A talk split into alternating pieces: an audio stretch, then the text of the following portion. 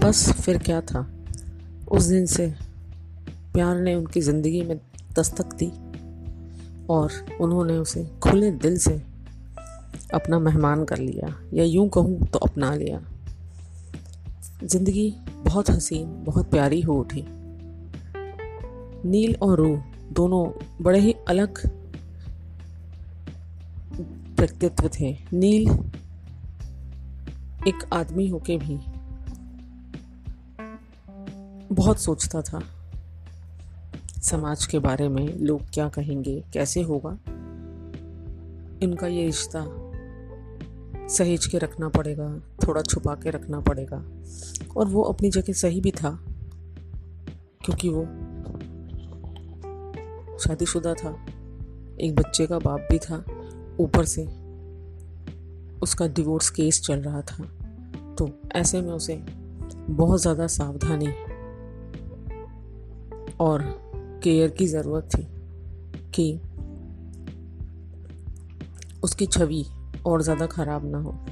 वैसे ही लोग बहुत तरह तरह की बातें बनाते थे। उसके डिवोर्स केस में उसकी कोई गलती नहीं थी। बस कभी उसकी वाइफ ने उसे समझा ही नहीं।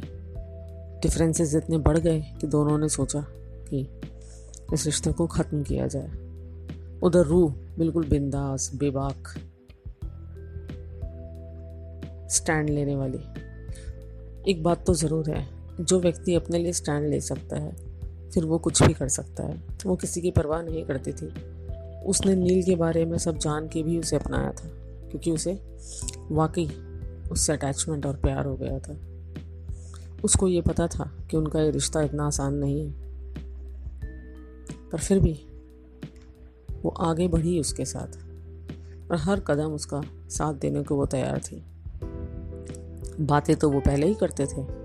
अब मिलने भी लगे रोज़ाना। पर हाँ कहीं ना कहीं बाहर मिलते थे। खूब सारी बातें होती, खूब सारा प्यार, मोहब्बत। मूवी देखना, खाना कभी कभी शॉपिंग करना, कभी बस यूँ ही। किसी शांत जगह पे जाके बैठ जाना, नेचर देखना, एक दूसरे के ख्वाब जानना, ख्वाहिशें जानना। दोनों एक दूसरे का सपोर्ट सिस्टम बन गए थे और रूह ज़्यादा बन गई थी, क्योंकि नील एक इमोशनल ट्रॉमा से गुजर रहा था, इसलिए शायद वो उसकी तरफ़ झुक भी गया था। और रूह यहाँ अकेली थी, ज़रूरत उसे भी थी किसी के साथ की। रूह बहुत बहुत मज़बूत थी।